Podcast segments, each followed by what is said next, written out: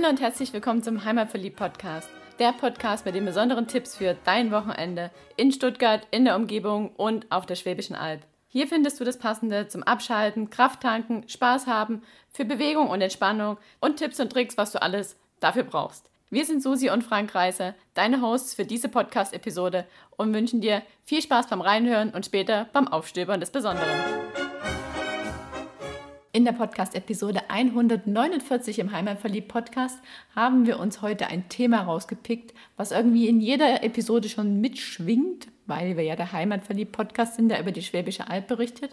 Aber heute soll es tatsächlich mal um die schwäbische Sprache gehen. Die ist ja so vielseitig, regional, situationsbezogen und wir haben ein Buch in die Hände bekommen und zwar von Hubert Klausmann, der kleine Sprachatlas von Baden-Württemberg und den wollen wir heute mal vorstellen und außerdem geht es um unser Schwäbisch-Wiki und um die Frage, wie heißt das Weihnachtsgebäck jetzt wirklich? Brötle, Springerle, Gutzle, Gutzele, der Frage gehen wir auf den Grund. Also, los geht's. Fangen wir mal an mit dem Sprachatlas von Baden-Württemberg. Und zwar ist der Sprachatlas erschienen im Verlag Regionalkultur dieses Jahr und heißt Der kleine Sprachatlas von Baden-Württemberg. Also da geht es jetzt nicht nur um die schwäbische Sprache, sondern der Schwarzwald ist da auch noch mit dabei und das bietet eine ganz gute Übersicht über die regionale Eigenheiten von ganz Baden-Württemberg. Der Autor ist der Hubert Klausmann, der ist Leiter der Tübinger Arbeitsstelle Sprache in Südwestdeutschland. Und ich denke, der hat da auch einiges an Kompetenz mitgebracht, um so ein Buch ordentlich mit Informationen zu füllen. Und der hat da die regionale Vielfalt der schwäbisch-alemannische und fränkische Sprachraum erforscht. Seine Forschungsarbeit wurde unterstützt durch das Ministerium für Wissenschaft, Forschung und Kunst Baden-Württemberg und der Förderverein Schwäbischer Dialekt und die Eberhard-Karls-Universität in Tübingen. Der Hubert Klausmann, der stammt aus Baden-Württemberg, zwar nicht von der Schwäbischen Alb, sondern wie der Name ja schon sagt, Klausmann ist ein typischer, ich sag mal, Schwarzwälder Name. Aufgewachsen ist er in Freiburg, aber hat es dann noch Tübingen verschlagen an die Universität. Am Anfang vom Buch werden zehn grundsätzliche Fragen erörtert, wie zum Beispiel, wie die Dialektgrenzen entstanden sind, ob es eine Ursprache gibt und die Frage, ob Dialekte überhaupt eine Zukunft haben. Im Hauptteil des Buchs, was ich am interessantesten finde, geht es dann hauptsächlich um Bereiche vom menschlichen Körper, Wohnen, Essen, Landwirtschaft und die Uhrzeit, also zum Beispiel da gehört auch Wochentage und so dazu, und natürlich das Wetter. Also Dinge aus dem täglichen Leben sozusagen, weil da spielt ja der Dialekt eine große Rolle. Und auf 80 farbige, detailreiche Karte wird dargestellt, wo man welche Vokabel benutzt. Also da kann man sehr viel rauslesen aus der Karte, wo da auch die Grenzen sind. Bestimmt sind die auch fließend und da kann man auch sehen, wo, wo befinde ich mich gerade, in, in welche Richtung tendiere ich eher, was sage ich dann, weil da, wo ich herkomme, da sind schon viele Grenzen, wo dann ein paar Kilometer weiter sagt man so und ein paar Kilometer in die andere Richtung sagt man schon wieder anders. Also wird halt eben aufgezeigt, welche Dialekte gibt es in Baden-Württemberg und wo werden die gesprochen. Was ich ganz spannend fand, ist, dass es nicht nur ein Schwäbisch gibt, logischerweise, weil, wie der Frank gerade schon gesagt hat, es wird hier so gesprochen und zehn Kilometer weiter schon wieder anders, sondern es gibt tatsächlich fünf Schwäbisch-Dialekte, die schon mal abgrenzbar sind, was natürlich nicht heißt, dass es nicht noch mehr Unterkategorien von Dorf zu Dorf gibt, aber diese fünf sind hier im Buch schon mal abgegrenzt.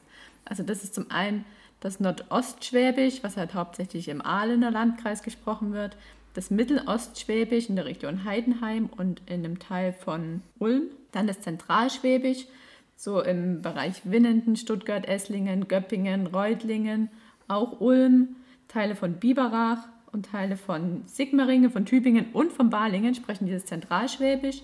Dann haben wir das Südschwäbisch im Landkreis Tuttlingen zum Teil, Sigmaringen, Biberach und Ravensburg.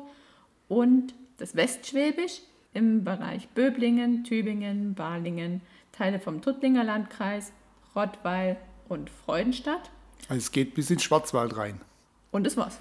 Und wie man jetzt gerade schon gemerkt hat, ich habe immer wieder gesagt, Teile von, also diese Dialektgrenzen gehen tatsächlich durch die Landkreise durch und das ist im Buch auch erklärt, dass es teilweise früher so war, dass ein Ort halt diese Konfession gehabt und hat diese Art des, der Sprache gehabt und die, das, Nach das Nachbarort, sage ich es auch schon, und der Nachbarort hat eine andere, einen anderen Dialekt gehabt und dann gab es irgendwelche Gebietsreformen, man hat irgendwelche Dörfer zu irgendwelchen Landkreisen zusammengefasst und auf einmal gehören halt Orte zusammen, zu Städten teilweise zusammen, die eigentlich ganz andere Sprachen sprechen. Und so kommt es auch, dass diese Grenzen der Sprache nicht die Landkreisgrenzen sind, sondern manchmal sogar Flüsse. Weil auf der einen Seite vom Fluss spricht man so und auf der anderen Seite so. Ja, macht, macht auch Sinn, weil hm. über einen Fluss muss erstmal eine Brücke gebaut werden. Genauso ist es. Und ich habe es jetzt auch schon angesprochen. Das Ort, habe ich glaube ich gerade gesagt. Ne? Das ist sowas, was sich in meinen Sprachgebrauch jetzt auch immer mehr einschleicht, weil nämlich ich von Frank gelernt habe, dass im Schwäbischen nicht immer die gleichen Artikel für die Worte verwendet werden wie im Hochdeutschen. Und das Ort war jetzt zum Beispiel eins, was ich als allererstes gelernt habe, das im Buch leider nicht erklärt, wo das herkommt, aber es, dafür sind andere Worte erklärt, weil zum Beispiel sagte Frank, der Schokolade oder der Radio oder das Teller, sagst du glaube ich nicht, aber das mhm. ist im Buch auch mit erklärt. Und der Butter. Der Butter, also alles, was so, sagen wir, in den hochdeutschen Ohren etwas oder in den anderen Regionen deutschen Ohren etwas komisch klingt. Aber es hat tatsächlich eine Erklärung. Zum Teil liegt es daran, dass Worte übernommen wurden aus einer anderen Sprache, wie zum Beispiel Schokolade wird aus dem Französischen übernommen und da heißt es Le Chocolat und darum heißt es im Schwäbischen der Schokolade, weil halt einfach der männliche Artikel übernommen wurde. Oder bei Teller, da wurde es aus dem Latein übernommen und bei Butter ist es tatsächlich so, dass es vom früheren Wort für Butter kommt. Und das heißt geschrieben Anken. So wurde es sicherlich nicht ausgesprochen, sondern. Denk mal so, ein Anker gib mir mal den Anker. Und den Anker, du sagst es schon richtig, das ist männlich, also der Anker, Anken.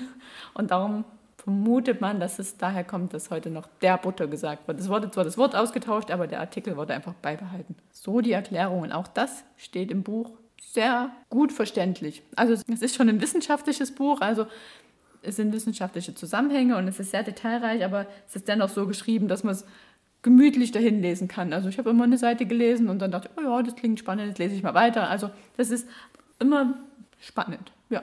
Zu den Karten gibt es jeweils, also eine Seite ist Karte, eine Seite ist Text und in dem Text ist dann zum Teil halt diese Karte erklärt, aber noch viel mehr Wörter. Also das ist nicht immer eine komplette Textseite für ein Wort, sondern noch Wörter drumherum. Zum Beispiel halt unsere Gutzle, Brötle und Springerle.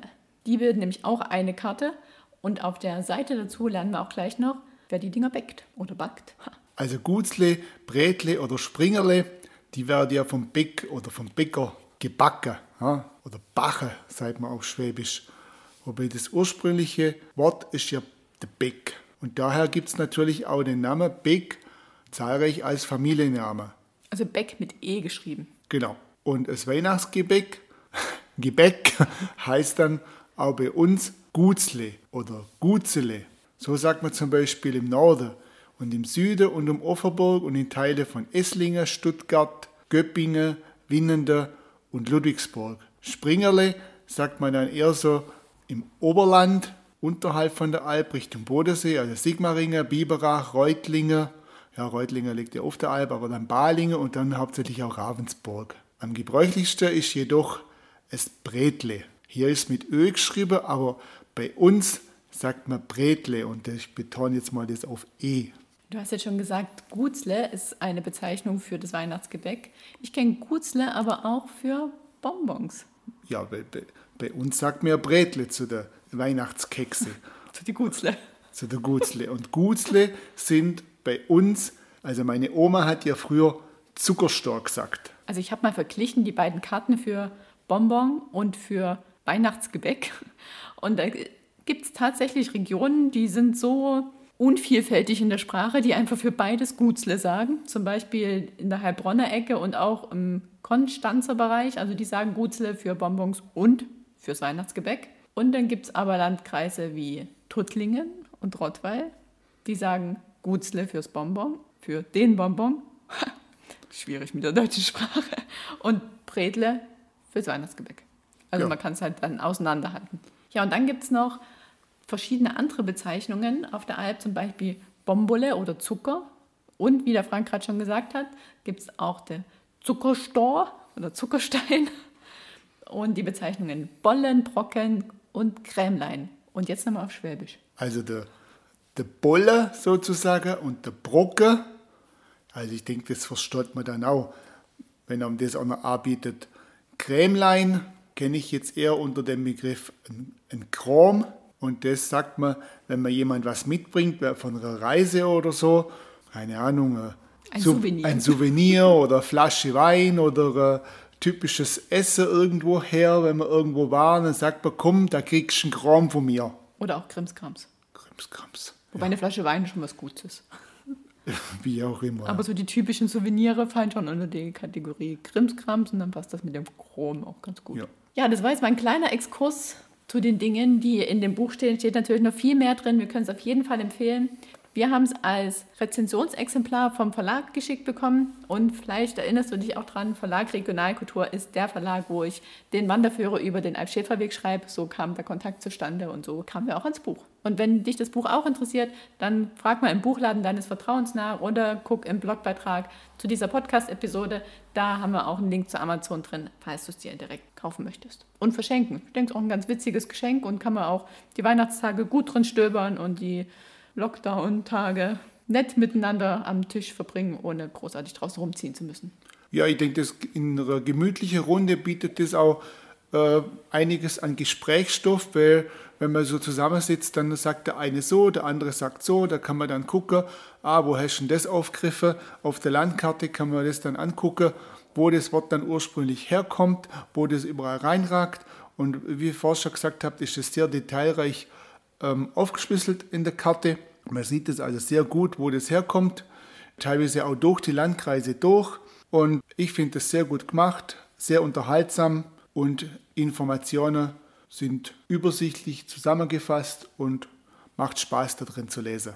Und wenn du jetzt dir nicht gleich das Buch zulegen willst, sondern erstmal ein bisschen in unserem Schwäbisch-Wiki lesen willst, wo ja auch schon viele Worte zusammengesammelt sind, weil wenn wir ein Podcast-Interview führen mit einem unserer Gäste, dann fragen wir dann natürlich immer nach seinem schwäbischen Lieblingswort. Manche kriegen das sogar hin, dass ihnen keins einfällt, manchen fällt dann immer das typische Muckesickele ein, aber man hat schon so viele Leute interviewt, dass das Schwäbisch Wiki schon so gefüllt ist mit so vielen Worten, dass da bestimmt aus ein oder andere dabei ist, das du vielleicht noch nicht kennst. Sollen wir mal ein paar verraten? Können wir machen. Also neben dem Muckesäckele gibt es ja auch noch den Muckebatscher. Der Muckebatscher, ja. Wobei du dafür ja gerade die Tage erst noch ein anderes Wort verwendet hast. Ja, bei uns sagt man so Pflegetätschler. Da haben wir es wieder.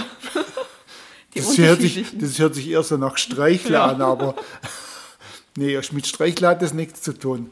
Also für die, die es nicht verstanden haben, ist eine Fliegenklatsche. Gselz, Gselzbär.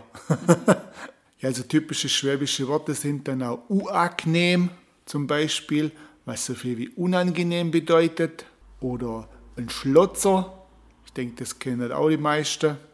Und für die, die es nicht kennen, das ist ein Lolli oder ein Lutscher. Und das typische Herrgottsbescheißerle natürlich. Die Maultasche. Und dann die Grumbeere. Das kennt man jetzt nicht überall. Kartoffeln. Dann der Grasdackel natürlich. Also nette Beschimpfung, oder? Ja, das kommt darauf an, wer das zu einem sagt und wie man das sagt, ja. Also äh, das, mit manchen Gegenden ist ja zum Beispiel, wenn man Säckel sagt, ist das ja liebgemeint. Ist das ja äh, ein, Kose, ein netter Kosename. Maisäckel. Ja, zum, ja, zum Beispiel. Und dann der Lellepeppel. Lellepeppel habe ich gerade vergessen. Der Schwätzer. Ah, okay. Jetzt soll man bloß noch wissen, wer uns das gesagt hat. Also der Lellebeppel, der kommt aus der Podcast-Episode mit Alpna, also gar nicht so lange her. Und das wird uns wohl dann der Florian beigebracht haben. Also geht ja. aus unserem Schwäbisch-Wiki hervor, weil dort haben wir ja jede Quelle quasi verlinkt. Also wir haben immer dazu geschrieben, aus welcher Podcast-Episode das Wort stammt. Das hat auch den Vorteil, dass du dir dann die Podcast-Episode anhören kannst und auch hörst, wie das Wort gesprochen klingt. Weil so eine Tonspur haben wir da jetzt noch nicht dahinter gelegt, aber wenn du wissen willst, wie es gesprochen klingt, dann hören die Podcast-Episode rein. Da haben wir es. Authentischer denn je. Und noch kurze witzige Story. Ich lese gerade der Wengerter. Also es ist ein Wort, das ich überhaupt nicht kannte, bevor ich hier auf die Schwäbische Alb gezogen bin. Der Wengert ist ein Winzer. Und als ich jetzt so die letzten Züge für unser Wohnmobil- und Wochenendreiseführer geschrieben habe, ging es auch so um die Weinberge von Metzingen. Und irgendwie hatte ich dann doch das Bedürfnis, über den Winzer zu schreiben und mir fiel tatsächlich das hochdeutsche Wort nicht ein. Ich musste eine Weile drüber nachdenken, wollte schon Wengerter schreiben und dachte, nein, Susi, das muss ein anderes Wort dafür geben. also du merkst schon, ich bin schon ganz schön Gut integriert. schwäbifiziert. ja, und das soll es auch schon gewesen sein für die heutige Podcast-Episode. Also kleine unterhaltsame Tipps für die Weihnachtszeit, die Vorweihnachtszeit. Anstatt Glühwein zu trinken auf dem Weihnachtsmarkt, macht ihr einen gemütlichen Glühwein, setzt sich zu Hause mit dem Buch hin, kleiner Sprachatlas von Baden-Württemberg oder stöber mal durch unser Schwäbisch-Wiki. Da findest du bestimmt auch einiges, was du noch nicht kennst. Und jetzt sagen wir Tschüss, bis zum nächsten Mal und, Ade. und viel Spaß beim Aufstöbern des Besonderen.